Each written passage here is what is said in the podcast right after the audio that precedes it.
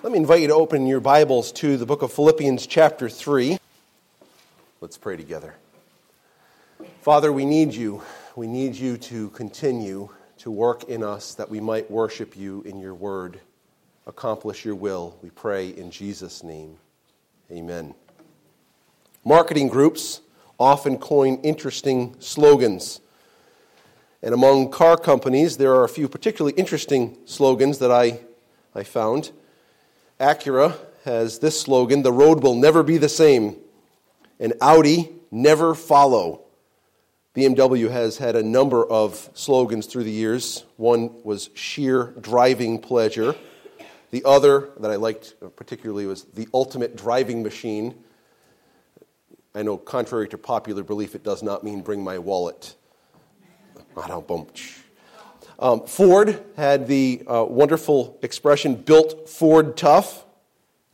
They would not want the slogan to be found on road dead, of course. GMC with uh, We Are Professional Grade. And Porsche, There is no substitute. Did you know that I had a Porsche one time? I did. I had a Porsche, and before I ever put my hands on the steering wheel and drove it, my brother totaled it. Can you tell I'm a little, you know, irritated still? I'll get over it one of these days. Porsche, there is no substitute. And then Mercedes Benz. Now, some of you know that I had one of these. Miss Cole, you remember my nice yellow Mercedes Benz? Unlike any other is one of their expressions. And I really like this one engineered to move the human spirit. I also had a Volkswagen one time. In fact, it was the last car that I had before I was married. Uh, I, I, was, this, this was going to be like our marriage mobile, this um, Volkswagen Rabbit. And I was delivering pizza in Coventry. Driving up a hill, the engine blew. That was the end of that. Well, they have had a couple of interesting, uh, many interesting slogans. I'll only share a couple of them. Drivers wanted, it's pretty catchy. Uh, here's, a, here's a good one relieves gas pains. Not sure what you're getting at there, Volkswagen. but my current favorite is uh, the Lexus Automobile Company. And their, their slogan has been the relentless pursuit of perfection. The relentless pursuit of perfection. I find that to be an interesting slogan. The concept that they're conveying is the idea that they're not satisfied with the current stage, the current accomplishment. There's more to be done. There's more to be done. Uh, whatever your thoughts about the car company, uh, the concept being communicated can easily be related to our spiritual lives.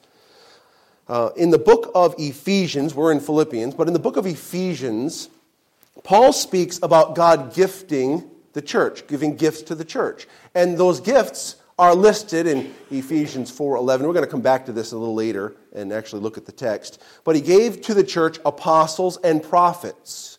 You'll remember those were the ones that carried forth the communication of the Word of God. They, they were the ones who were used to record and proclaim those uh, foundational truths in the New Testament, apostles and prophets, and then evangelists, those who, who bring that message of the gospel out to bring people into the church, and then pastors and teachers. And the, the job of the pastors and teachers is to equip the church, the body, equip the church to do the work of the ministry. And this endeavor is to continue on in the church until the church meets the measure of the fullness of the stature of Christ. In other words, the job of the church is not done until the church perfectly reflects Christ. We have an agenda, we have a, a, a mission, and that is to bring the church to Christ likeness. And Paul, in Philippians chapter 3, and the text that we have before us, is really bringing that point to our attention. Now, before we can even dive into the, the, the, specific portion of text that we have, which is verses 12 through 16, we have to remember that, that Paul has been, been expressing something about the Christian life that's going to lead us to this point of passionately reaching this goal, passionately driving toward reaching this goal to be like Christ, the, uh, his, his Lord and Savior. In, in the section of Scripture from from verse 11 to 16, we see a number of, of Greek words that let us know, a number of Greek words that let us know that Paul has not reached this level of Christ likeness that he's been set aside for. Uh, so he uses a number of terms that are very similar but, but have some unique meanings. And so I just want to share a, a, number of these with you. I know some of you don't like Greek, Greek words, but I hate to break it to you, that's how the Bible was written. In the New Testament, it was written in Greek, and the Old Testament was written in Hebrew. And so, in order to really have a, a, fuller understanding, sometimes we have to understand some of these words. And so, here in verse 11, he used the word katentao, which has the idea of arriving at something. He wants to arrive at the resurrection of the dead. He, he wants to, to be just like Christ one day. And and be, as we celebrate every single week the resurrection of Christ, Jesus Christ is the first fruits, the first fruits, the first of many that have slept in Jesus. And so we have this confidence that we will one day arrive at that place. In verse 12, he uses three, uh, four, three different terms, but uh, one of them he uses twice. He uses the word lambano, which has the idea of taking or receiving. He uses the word katalambano, which has the idea of taking possession of. He uses that term two different times. And he also uses the Greek term te, uh, teleao, which is to finish or bring to an end. So look, let's look at the verse. Look at verse 12. It says, Not that I have already attain, obtained this, that's to, to the, the, uh, the word lambano, I have not already received this, or am already perfect, that's teleao, that's the idea of coming to a conclusion, but I press on to make it my own, that's the context, uh, the, the taking possession. That's katalambano. That's, I haven't grabbed onto this thing in a, in a tangible way so that it's a finished product. I haven't reached it as I have been reached by Christ. He uses that word, katalambano, in I haven't gotten there, but he has told us that Christ has gotten him. Christ has taken possession of me. He has possessed me, and the reason for which I've been possessed, I have not grabbed onto that thing yet. You, you see what he's getting at here? So he, he's driving this point home. He's using very specific terms to bring it to our attention. He uses that same word, katalambano, again in verse 13. He says, Brothers, I do not consider that I have made it my own or taken possession of it. In verse 14, he uses the word skopos. It's the, the idea of a distant mark that's looked at, the end goal. And so he says, I press on toward the goal. I'm pressing on toward this, this thing that is the finished product.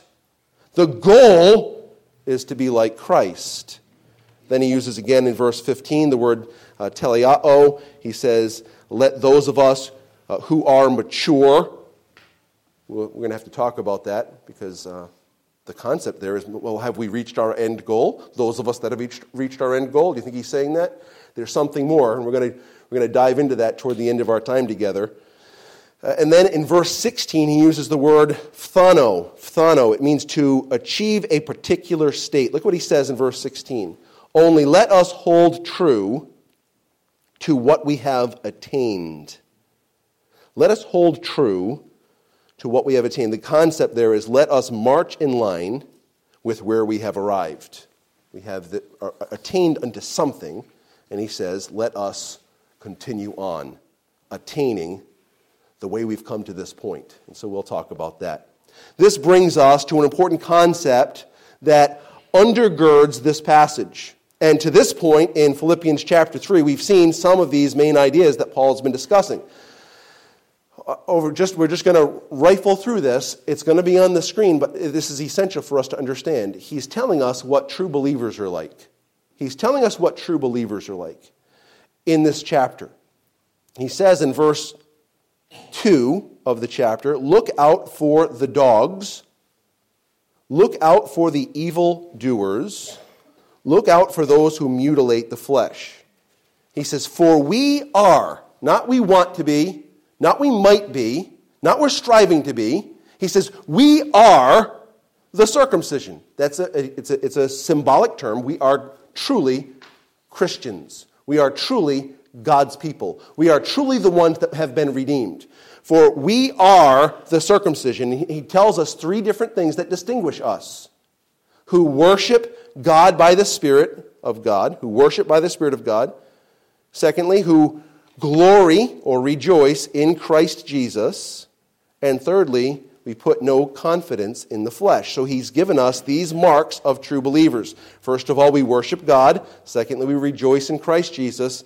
Thirdly, we have no confidence in the flesh. He continues on in verses 4 through 6 to discuss why he, what he means by no confidence in the flesh. It doesn't matter our background, it doesn't matter our pursuit, it doesn't matter what we've experienced, it doesn't matter our credentials. None of that causes us to be true Christians. Instead, what causes us to be true Christians is what it says in verses 7, 8, and 9. Uh, and we can summarize by, by this uh, true believers have complete confidence or faith in Jesus. True believers have complete confidence or faith in Jesus. Look at verse 7 and following. But whatever gain I had, I counted as loss for the sake of Christ. Indeed, I count everything as loss because of the surpassing worth of knowing Christ Jesus my Lord. For his sake, I have suffered the loss of all things and count those things as rubbish in order that I may gain Christ and be found in him, in Christ, not having a righteousness of my own that comes from the law, but that which comes through faith in Christ, the righteousness from God that depends on faith. So true believers are the ones who have complete confidence in Christ. We have faith in Christ, and that faith results in a, a demonstration and an application of Jesus' righteousness to our account. And so we've become true believers. Further, as you look further through this passage, true believers want to have an intimate knowledge of Jesus Christ. That's what verse 10 says, that I may know him and the power of his resurrection. In other words, I want to see victory in my life and may share in his sufferings. In other words, whatever he has laid out for me, I'm ready to, to, to go in that direction. I'm going to fill up, Paul said in another text, the, the sufferings of the Lord Jesus Christ. Whatever it takes to demonstrate and to declare the gospel, I am ready and willing to do. To know Christ intimately, to know him intimately. And then in, in ver, uh, verses 10 and 11, true believers want to be conformed to Jesus' likeness. True believers want to be uh, conformed to Jesus' likeness. Again, look at verse 10 that I may know him and the power of his resurrection and may share his sufferings, becoming like him, becoming like him in his death, that by any means possible I may attain to the resurrection of the dead. And so we, we recognize this importance. The, the whole goal of the Christian life is to reflect Christ. If you want to source a biblical text for that in addition to this, turn to Rome, don't turn, but look later at Romans chapter 8, verses 28 through 30. God, in his love, has beckoned us, called us, justified us, glorified us for what purpose? That we might be conformed to the image of his Son. This is why he rescued us, that we might be like Jesus Christ. This is the goal of the Christian life.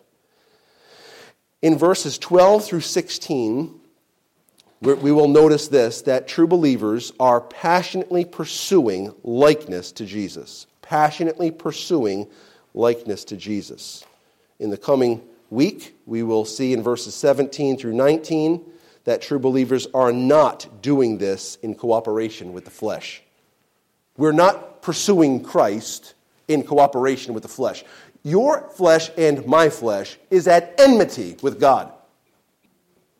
My flesh wants nothing to do with God. Do you know? I'm going to tell you right here I am redeemed. I'm a born again believer. I am united together with Christ. I know that one day I will stand in Jesus' presence and I will be granted entrance into heaven. Not because I'm a swell guy. This guy is anything but swell. My flesh wants other things, other things than God and His way. If we incorporate our flesh into the process of pursuing Christ, what we will find out is we have put on different kinds of fleshly clothes. And Paul lets us know that in verses 17 through 19. And then in verses 20 and 21, there's a reason why we're going through this, this march through the chapter, because this is essential. To understand properly verses 12 through 16, we have to understand what Paul's getting at in this chapter. This is of great essence. The true believers in verses 20 and 21 are assured True believers are assured of perfect likeness to Jesus. Paul is not set out on this journey simply wishing that this would take place. Paul is on this journey with absolute confidence and assurance that one day he will be perfectly like Jesus. Look at what he says in verses 20 and 21. But our citizenship is in heaven, and from it we await a Savior, the Lord Jesus Christ, who will, that's confidence, will transform our lowly body to be like his glorious body. We're going to be just like him. How is this going to be taken? How is it going to take place? Because I am diligent. Because I am fastidious. Because I am an analyst and I have figured out how the Christian life works. And I'm going to do what I see about the Christian life. That's not what he says. He says, I will be transformed from this lowly condition unto a glorious position, not by my power, not by my will, not by my might, not by my wisdom, but by the power that enables him even to subdue or subject all things to himself. The one who spoke the world into existence. The one who said, Let there be light, and there was light. The one who commanded the waters to stand still, and they stood fast. You know him? The one who can do that with the breath of his mouth will make me just like his son, Jesus Christ. And I want you to notice that Paul was not just talking about himself here, as if the super saints will be just like Jesus and all of the rest of the peons, they get the scraps. He says, For our citizenship is in heaven. We await the Savior, the Lord Jesus Christ. We are waiting. And what's going to happen? He will transform our lowly body to be like His glorious body. This is dependent upon the work of God Almighty, not upon me and my finite weakness. If it were based on my finite weakness, I would have much reason to be discouraged. But because it is, it is guaranteed by the power of Christ Himself, I can look at the pursuit that we're about to look at, and I don't have to grow weary. I don't have to be discouraged. I have to look and say, this is going to take place. Now, this is not the only place that Paul talks about it in the letter. He's already prepared us for this concept before we even get here. Take a look at Philippians chapter 1, just a page to your left. Philippians 1 6. And I am sure of this that, that he who began a good work in you will bring it to completion at the day of Christ. This is confidence. Uh, chapter 2 now in verse 12.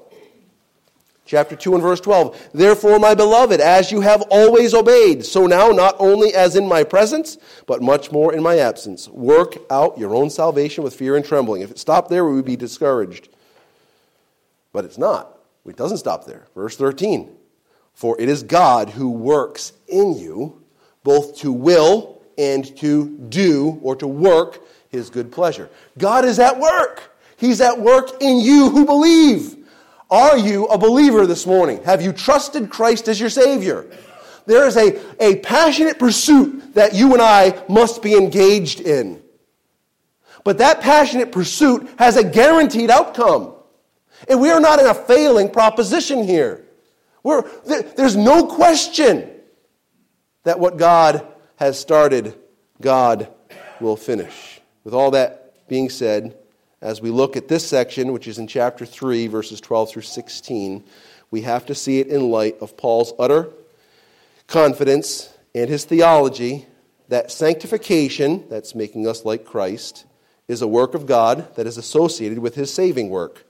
God has sanctified us, God is sanctifying us, and God will completely sanctify all of his children, or another term you could use is glorification. He will glorify us. He has, according to Romans 8, verse 30, he has glorified us already. So we're looking at Paul's pursuit. That's how this starts. In verses 12 through 14, we recognize Paul's pursuit. And to gather this. We're just going to put some headings on it to, to, so we can have a little bit of way to, uh, uh, a way to handle it. he has not reached the goal. That's the first concept he tells us about his pursuit. He has not reached the goal. Look in verse 12. Not that I have already obtained this or am already perfect, but I press on to make it my own because Christ Jesus has made me his own. Brethren or brothers, I do not consider that I have made it my own.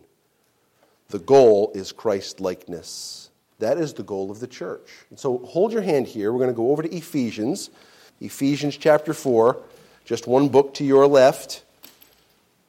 The goal of the church, the goal of the individual, is Christ likeness. Again, uh, I made reference to this passage already. We can pick up the context in verse 10. It says, He who descended is the one who also ascended far above all the heavens, that he might fill all things. And he, Jesus, is the one who descended and ascended. He gave the apostles, the prophets, the evangelists, the shepherds, and teachers to equip the saints for the work of the ministry, for building up the body of Christ, until we all, until we all, how many? Who is this all? Is this every human being on the face of the earth? Who is the we all? It's every believer. Every believer. Until we all do what? Attain to the unity of the faith and of the knowledge of the Son of God, to mature manhood, to the measure of the stature of the fullness of Christ. The, the goal is that the church would be a demonstration, a declaration, or a proclamation of Jesus Christ. When we gather together, of course, but when we separate as well. We bring the gospel with us. We display Christ in our environment, whether that be a workplace, in our home, at the marketplace, wherever we find ourselves, it is important that we spread the aroma of Christ, the truthfulness and the glory of Christ. What does Christ likeness look like in the believer? Do, do we have anything in the scriptures that can paint a clear picture for us so that we're not just talking in ambiguities? Ambiguity doesn't help us much. If, if we're really wanting to display Christ, and if you're a believer, you do. If you don't want to display Christ, it is a, it's a condemnation of your spiritual condition. Believers want to display Christ. We don't always display Christ, but we want to. There are times that we display ourselves, and it gives us great um, disappointment, and we, we confess our sin. We re- repent, and we turn back to Christ. But if we don't want to display Him, that, that tells us that we don't know Him. How would I be able to demonstrate for, clearly in the Scriptures how, what that would look like? Well, the Bible gives us a very clear picture of it. It's in Galatians 5. It'll be on the screen. You're familiar with it. The Bible says in Galatians 5 22 and 23, but the fruit of the Spirit is love, joy, peace, patience, kindness, goodness, faithfulness, gentleness, self control. Against such there is no law. That doesn't mean that's the only way that it would come forth. Jesus Christ himself is truth, right? Truth isn't listed there as such. So you could, you could expand upon this, but that's a good starting work for us to understand. Now, who produces the fruit of the Spirit? Well, of course I do. Well, that would make it your fruit, right? That'd be the fruit of the Christian. The fruit of the Spirit means the Spirit of God does this. Is there any relationship between the Spirit of God and Jesus? Well, if you know doctrine, you know that God the Father, God the Son, and God the Spirit, they're three beings in one entity, one union, one, one triune God, right? We're not talking about modalism. They, they appear one time as the Father and another time as the Son and another time as the Spirit. We're talking about three distinct beings that have this union of deity that no one else has. There's one God. That's the, the, the people of Israel could continuously bring out in Deuteronomy 6 4. Hear, O Israel, the Lord your God, the Lord is one, or the Lord is union. The Lord is united. That concept is, is a, an Old Testament and a rich term. But as we look at how the, the Spirit of God works in us, what He's going to do is He's going to display in us and through us the character of Jesus Christ because they are one. They're one. These fruitful expressions of God's work in our lives are continually called for all through the pages of Scripture. Paul humbly states in this passage that he does not live out perpetually in fellowship with the Spirit. He does not faithfully, continuously, without error, display Christ. He has not attained that for which he has been attained. Christ is not perfectly seen in his life in every circumstance. We, we recognize that. We have not arrived at perfection. You know, as I think of these kinds of things, I always think of cars and sports, so sorry, it's the way it is. After the New England Patriots obliterate an opponent, and it doesn't happen all the time, but it happens regularly, when they obliterate an opponent, if you listen to their press conferences, what you'll hear is Coach Belichick talking about his coaches and players. Yeah, they did a good job. Uh, proud of them. Um, but he follows it up, uh, and uh, we, need, we have a lot of things we need to do better, a lot of things we need to clean up. If you listen to uh, Tom Brady after one of these uh, great triumphs, he'll say something like, Oh, it was, you know, it was a lot of fun out there. Uh, we left a lot of points on the field. In other words, they recognize, okay, we've, we've come here, but we're not done yet. There, there's more to do. There's, there's, there's, there's ways, there are ways in which we must get better. We have to get better. It's, it's the pursuit of, of that which is best. You and I may be progressing along in our worship, in our rejoicing, in our desire to know Christ, and in our displaying Christ uh, in, in our daily lives. But we cannot, we must not grow complacent.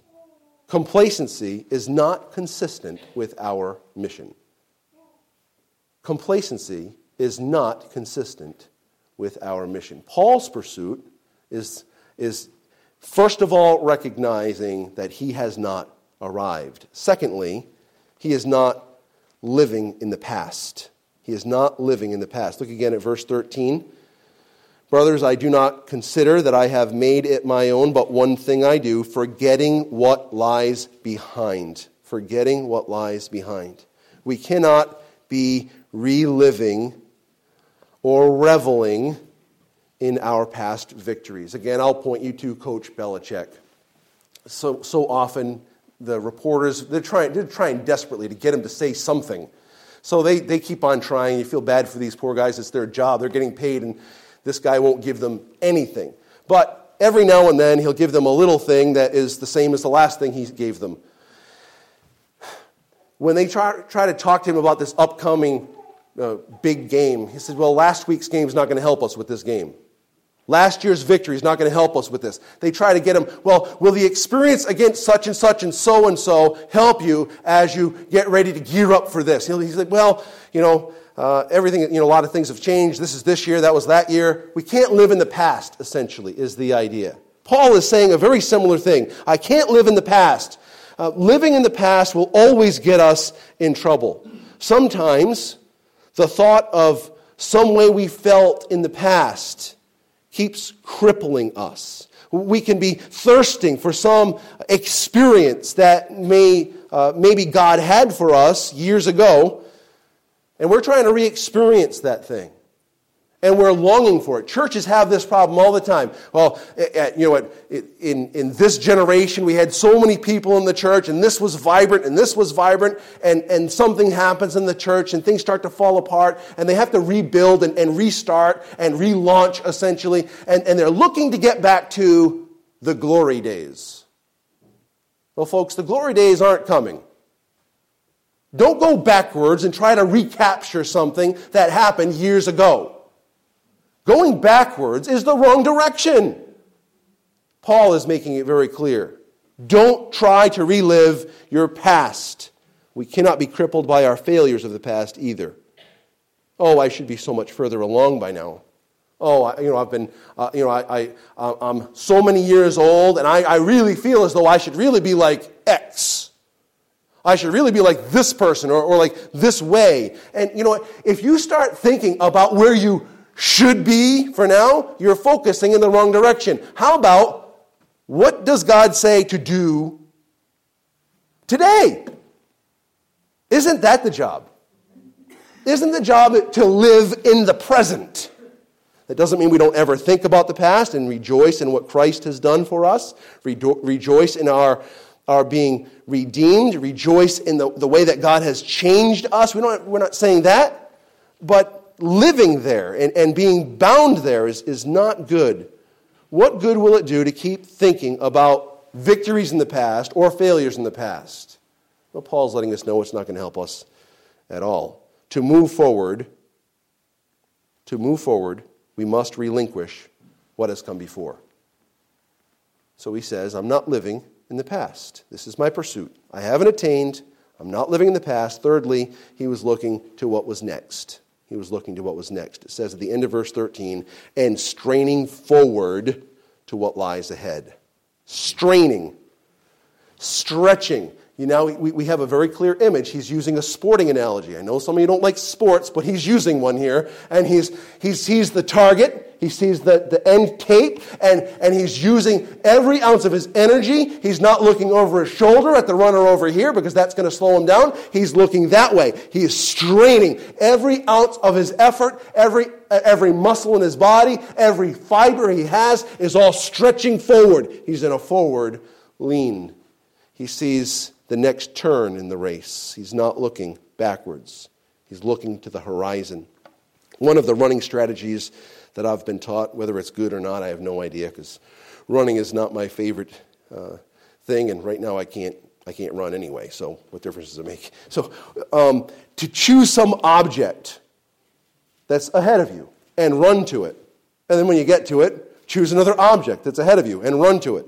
And then on and on. So we're straining towards something, not just ambiguously running. Now, for, for some of you strange people that like running, I know you're out there. There might be three of you, but I know you're out there. You, you love running. Uh, you don't really care what you're running to. You're just kind of running. Maybe you're listening to something, uh, and, and you just could do it for, for hours. And if you don't have enough hours, you're kind of sad. I think if I have more than a minute of running, I've, I've run too far. maybe doesn't you don't need something like that. But for those of us that lack some of that motivation we have to like look towards something. There's, there's some end goal that we're looking at. What lies ahead for paul? What lies ahead? It's this. How can jesus christ be on display in my life?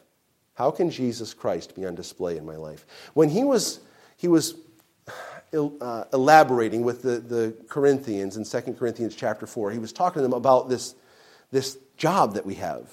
We, we, we serve the living God, we, we're, we're workers together with God. And he talks about having a, a, a treasure in earthen vessels. And he starts to tell us all of the different challenges that he faced you know, you and I, when we see challenges, we like try to figure out how can I get rid of this thing? Uh, oh, I don't like this pain. I don't like this problem. I don't like this circumstance. Let me just find a way to get out of it so I can just make things happy. Paul learned in the process of his walk with God and the journey that God had for him that those difficulties were exactly what God had in mind for him because they resulted in the display of Christ in his life. Listen to what he says in 2 Corinthians 4, verses 10 and 11. He says, Always carrying in the body the death of Jesus, so that the life of Jesus may also be manifested, demonstrated, declared in our bodies. For we who live are always being given over to death for Jesus' sake so that the life of Jesus also may be manifested in our mortal flesh. You hear what he's saying? I want to display Jesus. I want the death of Christ and the life of Christ to be on display in me. And sometimes that means pain. And sometimes that means inconvenience. Sometimes that means disappointment. But all of it has an end goal. And Paul said, I am straining forward to that, that demonstration of Jesus Christ in my life. He hasn't attained it. He's not living in the past. He's looking for what is next. Fourth, he was involved in a present pursuit of a future reality. He was involved in a present pursuit of a future reality. Look again now at verse 14. Philippians 3 and verse 14. He says, I press on. Currently, right now, I am pressing on toward the goal for the prize of the upward call of God in Christ Jesus. Remember, that is a certain result. Who's the, doing the calling there? It's the call of God in Christ Jesus. Is this going to come to pass? Well, you can see it from verse 14. Yes. You can see it in verses 20 and 21. Yes. You can see it in chapter 1 and verse 6. Yes. You can see it in chapter 2, verses 12 and 13. Yes. It's going to take place. He's involved in this present pursuit, but it's a future definite, it's a reality. It brings us to an important question Who's pressing? Who's pressing? In this text, in verse 14, who's pressing? Paul. He says, I press toward the mark. But ask the question again who's pressing?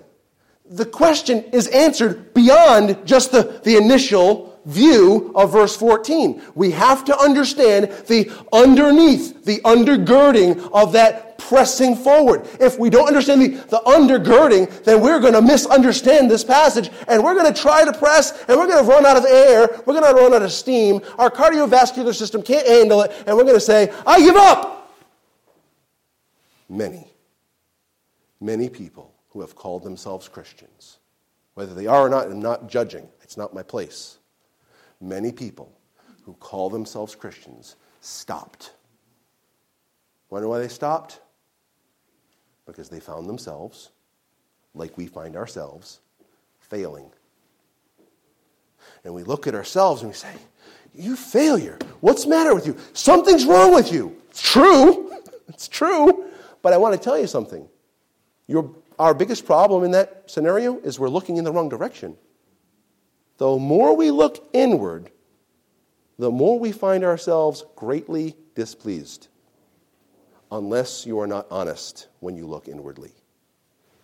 If you're honest when you look inwardly, you find yourself to be a failure on so many fronts.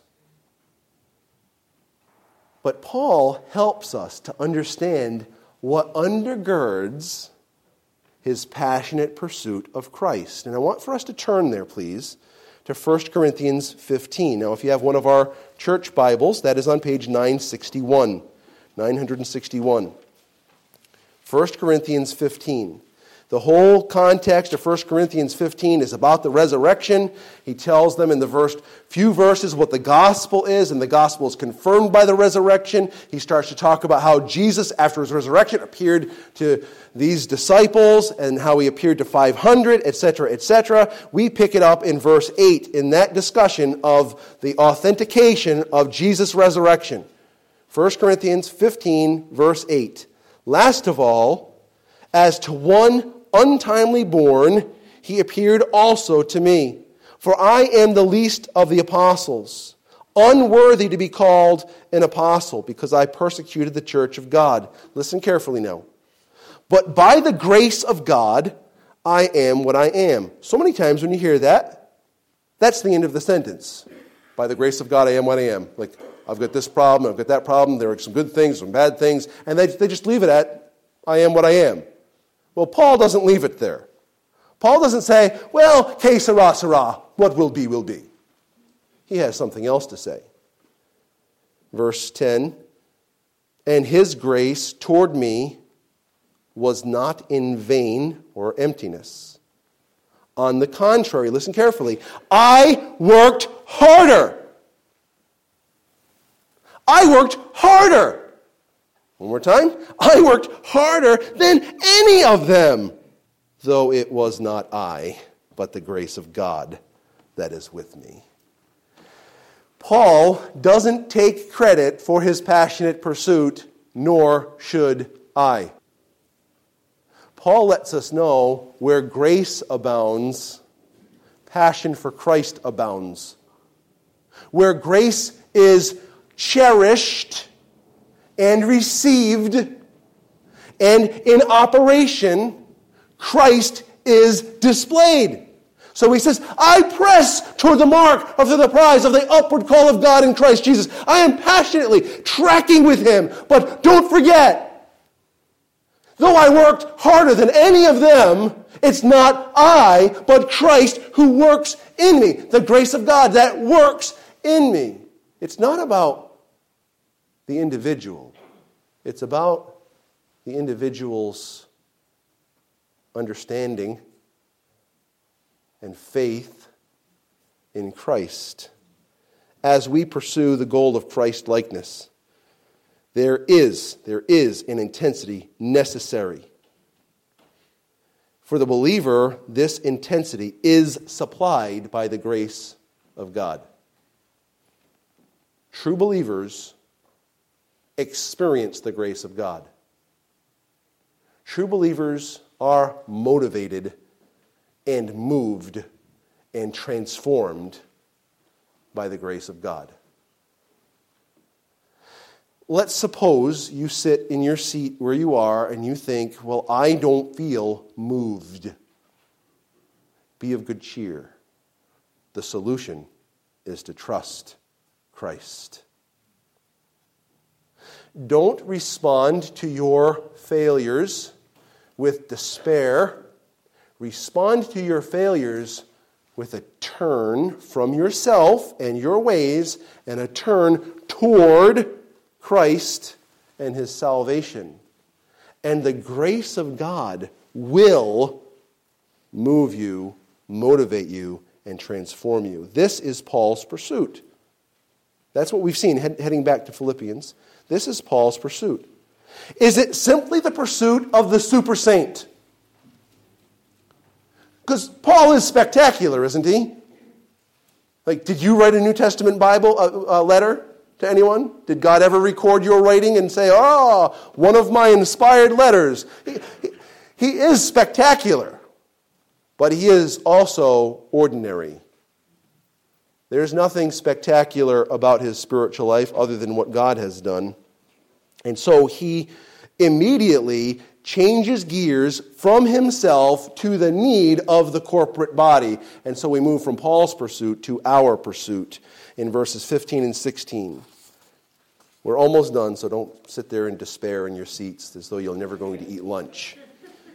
You will eat lunch, I promise.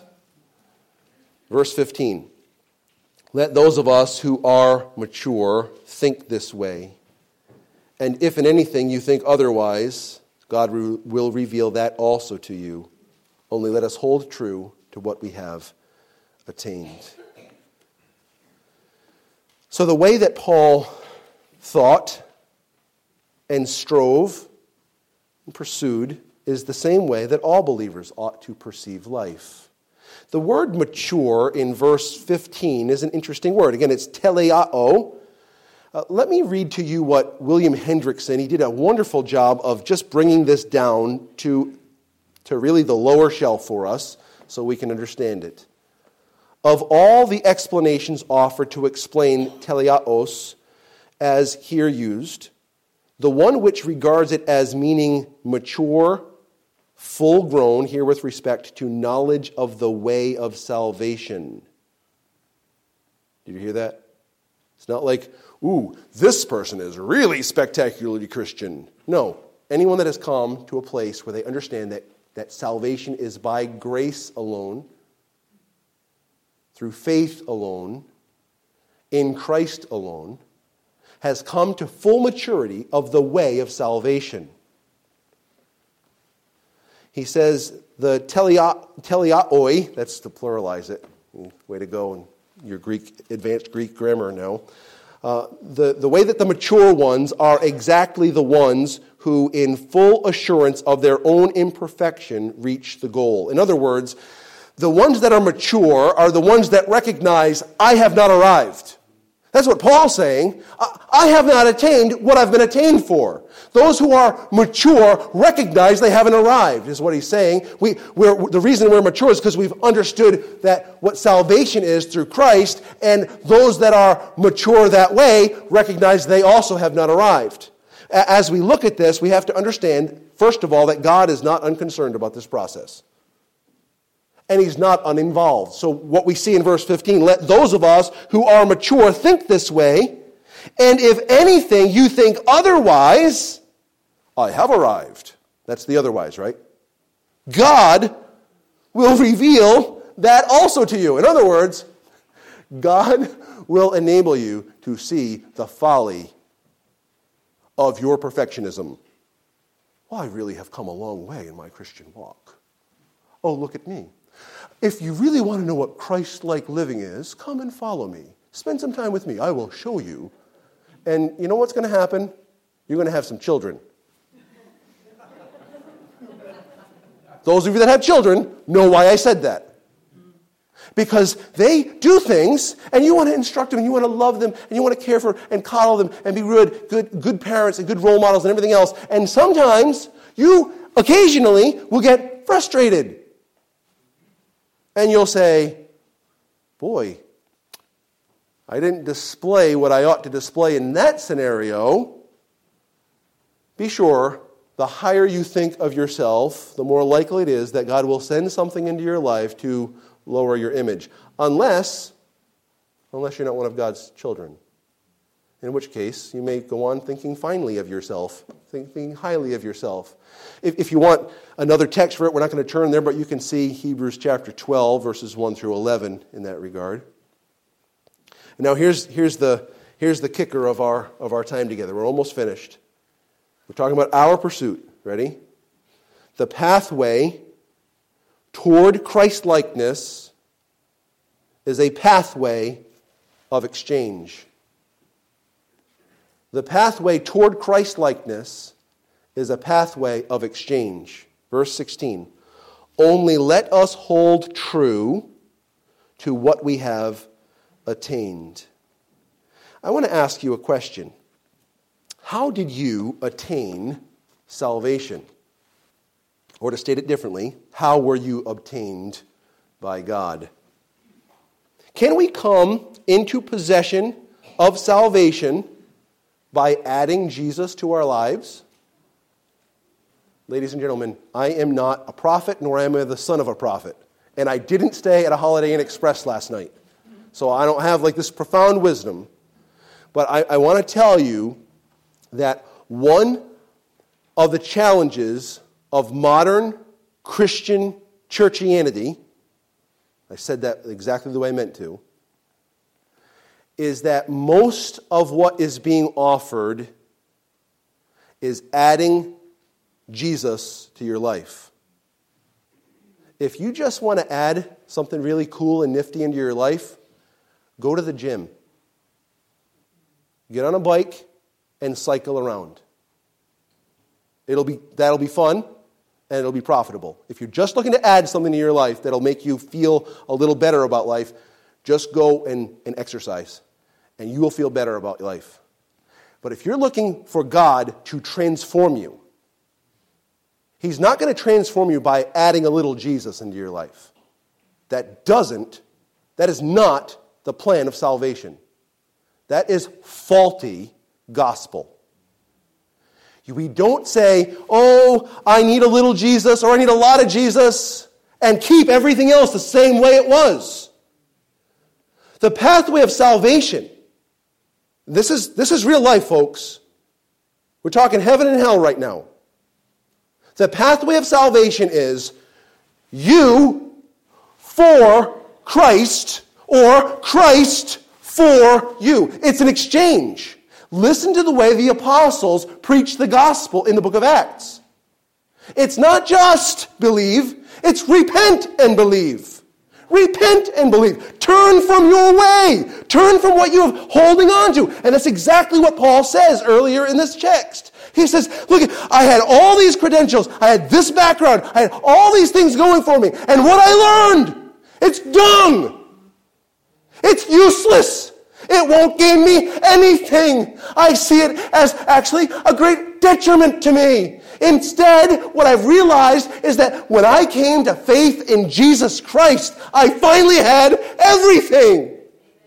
I would give it all up for the excellency, the surpassing excellency of knowing Christ Jesus, my Lord. So he tells us already how he came to Christ. And he's speaking to a group of believers. And he says, as you've already attained, this is how you follow through. Walk the way you entered. How did you enter? You exchanged your life for Christ's. You know what your life results in? Damnation. You know what Christ's life results in? Embrace, eternal joy in the presence of God, it's a very easy decision to make if it was that simple. Oh, yeah, I can either go to hell or I can go to heaven. I can spend eternity with God or I can spend eternity in separation from God. If, it was as simple as a decision like this, this, this um, pros and cons list, everyone would make the decision to go to heaven. But what Paul says is God rescues us. And he's given us this exchange. He's given us the life of Christ. And just the same way that you entered, the same way that you have attained this life of Christ, is the same way that you order your daily life. So, what that means is, in our daily life, there is an exchange. The exchange continues in the Christian life. We lay aside our passions, we lay aside our old way, and we put on Christ. This is a relentless pursuit. We will never, in this life, feel like we're done. I want to give you the bad news first. In this life, you won't be finished with this process. You, cannot, you and I can sense in us longings of our flesh that run contrary to what we've learned about Jesus Christ. This is why we've been told in Romans 8:13, by the Spirit you put to death the deeds of the body. But there's good news as well. Paul has couched this entire passage in the good news. The good news is that there's a coming day when God will bring this pursuit to an end. It will be glorious. It will be victorious. The victor of this pursuit is God Himself through the work of Jesus Christ applied by the Holy Spirit. If a car company can pursue perfection in order to corner the market on luxury automobiles, can you and I not pursue Christ likeness, empowered by the Holy Spirit? In accordance with the truths of Scripture? I want to tell you, we can. Yet not I, but Christ. Let's pray together. Father, we need you. We're in desperate need. We don't want to live this life empowered by our own resources. We, we want to set aside our nature and our passions and our lusts for all manner of evil. And we want, by your Spirit, to be empowered by your grace to display Jesus Christ in our lives. We know there's a coming day for those of us that know Jesus as our Savior where we will be perfect. All of this will come to an end. We look forward to that day. In the meantime, in the days between now and your completing your work of salvation in us, we pray that you would help us to pursue after your Son, our Savior, Jesus Christ. And in that pursuit, you would put your Son on display in us. Not for our benefit, not for our own personal workings, but for your glory and for the salvation of those nearby. We pray this in Jesus' name. Amen.